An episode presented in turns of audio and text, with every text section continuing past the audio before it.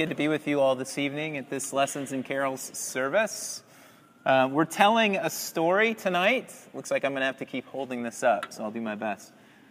We're telling a story through biblical texts and through stories, and it's a deeply relevant story for uh, all of our lives. It's relevant because it addresses the depths of our sorrows as well as the heights of our hopes and our joys. It addresses our reality and it addresses our dreams. It's a story about the darkness and devastation in our world that touches every single one of us in one way or another. And it's a story about a God sent king who overcomes the darkness to create a new and better world that we all deeply long for.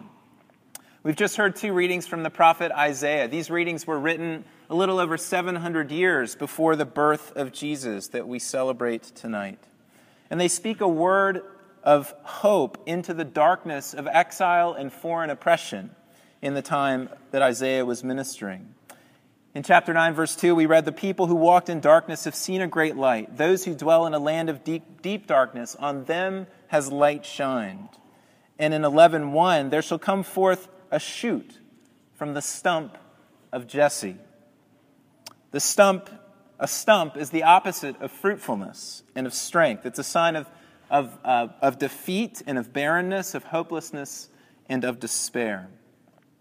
To appreciate the light in the story that we tell tonight, um, we must first see and acknowledge the darkness. And not just the darkness back then into which Isaiah spoke these words, but the darkness now, the captivity of our world and oftentimes of our own lives to sin and evil, to suffering and to injustice. And it's really not that hard to see the darkness, unless, of course, privilege blinds us from seeing it. We think of Syria. I was uh, recently struck and, and moved by a 60 Minutes story on the Syrian refugee crisis through the lens of the World Food Program.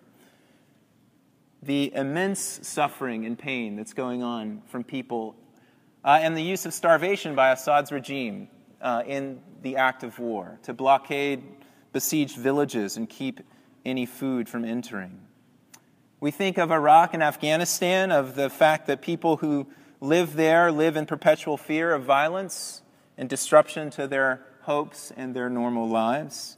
Tonight, as we come to an offering, in a little while, we'll have the chance actually to support and give directly to a group, a small group of Afghan believers who were attacked uh, by a bomb. Several of them were killed. And if you're on our email list, you saw some news about that this week. We'll have the opportunity to give directly to their needs. So all is not well.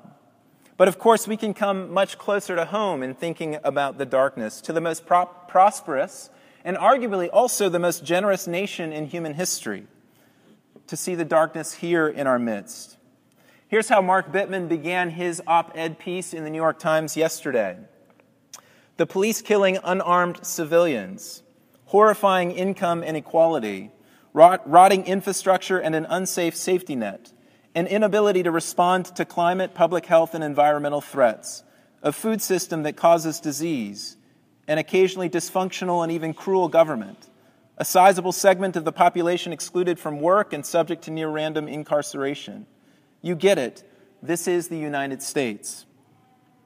Now, obviously, whether you agree with his assessment or not, it's a time in our country at the moment that despite the wonderful things that we can and should affirm about our country and what we're doing here and around the world, all is clearly not well on the home front. The darkness is here in our institutional structures, in our police forces, in ongoing racism, and in our neighborhoods.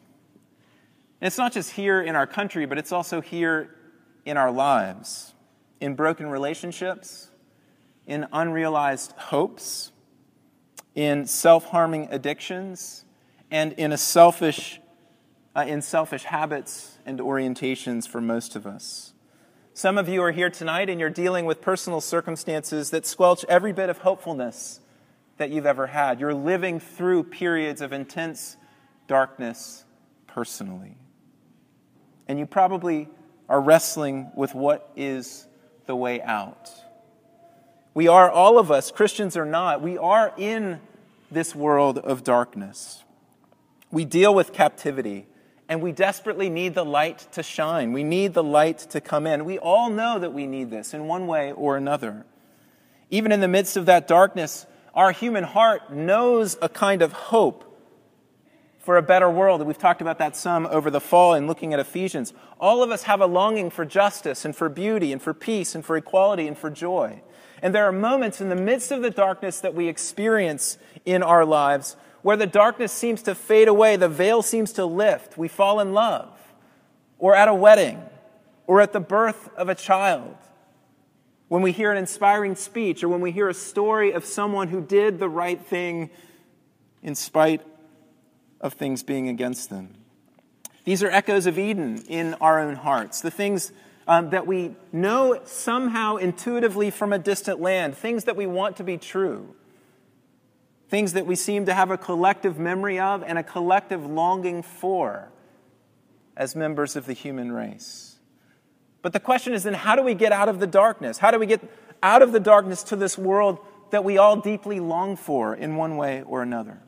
Now, everybody has an answer, everybody has a solution to this question. Politicians, economists, psychologists, educators, community organizers, religious gurus, and so on. But the story that we're telling tonight, this biblical story, gives us a different answer. It gives us a solution that will come about from God Himself. In thinking about this question, so where does the solution come from? I can't help but think of the words from the prophet Zechariah, who said, Not by might nor by power, but by my Spirit, says the Lord of hosts. God will do this by His Spirit. And the Spirit will do this through a king, a Spirit endowed, just, righteous, faithful, worldwide king, a king given to the nation of Israel in order that he might be the king not just of Israel, but the king of all the world. The government shall be upon his shoulders, as Isaiah said, and of its increase there shall be no end. This is the king that's the subject of the two prophecies and passages that we read in the book of Isaiah, and who is the subject of the New Testament text that we will continue on in this service to hear. The story that we tell at Christmas time is not the story of a cute little harmless baby born in a manger outside of Bethlehem, though it is that in one sense. But it's, it's the story much more deeply of a king who enters a broken and dark world and who himself is the light that shines in the midst of that dark world and who's come to bring and put the world to rights once and for all. So, who is this king? that enters the darkness. Isaiah says four things about him in Isaiah 9, verse 6, this well known text, well known probably mostly because of Handel's Messiah. He is the wonderful counselor. Now, these words don't indicate that he's like your therapist, only much better. On the contrary, they imply and are, are full of military strategist overtones. This king is a military strategist and a brilliant one at that. He's a king with a strategy, a king with a plan for worldwide conquest and worldwide renewal, for the riddance of the darkness and the embrace and flooding of the world with his light. That brilliant strategy of our king confounds the wisest of this age, for he came unlike any other king, not to be served, but to serve, and to give his life as a ransom for many. He came to die on a Roman cross, the cross of his enemies, and thereby defeat the powers of darkness, and to rise from dead and take the rule of heaven and earth at the right hand of the Father.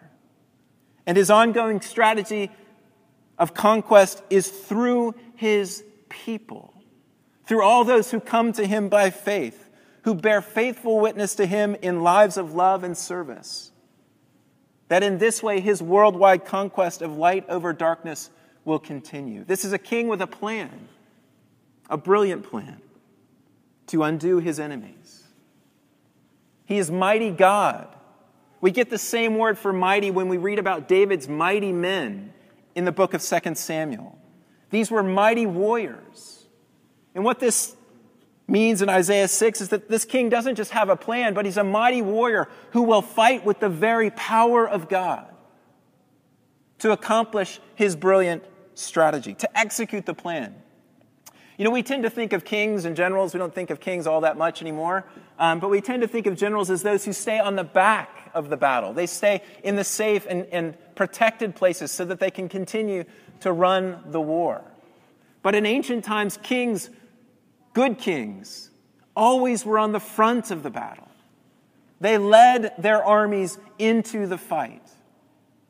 And the king that we celebrate in this story that we're telling tonight is a king who didn't stay in the background, but a king who came in, who engaged his greatest enemy, who fought with Satan, with evil in the wilderness. He wrestled with them in Gethsemane, and he prevailed over them at the cross of Calvary. And he calls us and arouses us to follow his lead as a mighty warrior but fighting not with weapons of this world, and not against peoples of this world, but against the rulers and the powers and the authorities in the heavenly places. He's everlasting Father. Father was a term given to royalty in the ancient world, and therefore to kings. It might be better to say everlasting royal Father. This is the king whose dynasty is not a flash in the pan, like some kings throughout history, but his royal status continues on forever, everlasting. Which means this that he is eternally capable of offering the kingly care, protection, and provision that good kings and good fathers offer. He is a safe haven, a mighty rock, and a strong tower for all time. And he is these things, especially for the oppressed and for the poor, Isaiah tells us for those whose rights have been overlooked and who have become expendable in their culture. And this obviously has great re- uh, relevance for the conversation that we're going to have later tonight about race in the midst of our world. Not an easy conversation to have. Jesus' everlasting kingdom is a ki- kingdom defined by justice, perfect justice. We read that he doesn't decide upon the evidence that he sees, as a grand jury might do, but with righteousness and equity. He's a king that can see into the heart of the matter perfectly, without any obstruction in his view. And he will judge and rule with fairness and equity in a beautiful world. We need him now more than ever. And Isaiah says, lastly, that he is the Prince of Peace. Note in chapter 9, verse 5, how the battle gear and the blood-stained clothing, the military garments, are used as fuel for the fire. We get this image throughout Scripture, but we get it here in these texts. His reign ushers in the end of violence and bloodshed that continue to mark our world and even our relationships.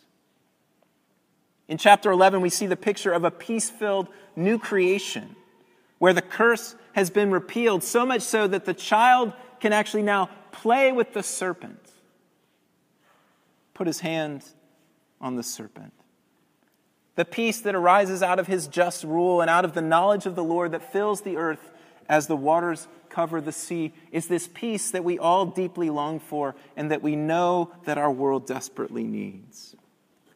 So, into the darkness, and not just Isaiah's darkness, not just the darkness of the 8th century BC, and not just the darkness of the first century when Jesus came into the world, but into the darkness in the midst of our own lives right now. Into this darkness, Isaiah proclaims, and the story that we tell tonight proclaims this hope of a king, a king who's got a plan, a king who's got power, a king who will provide protection over the weak and the needy and the oppressed, and a king whose rule will bring about the peace for which we all hope and long. This is how we will get the better world.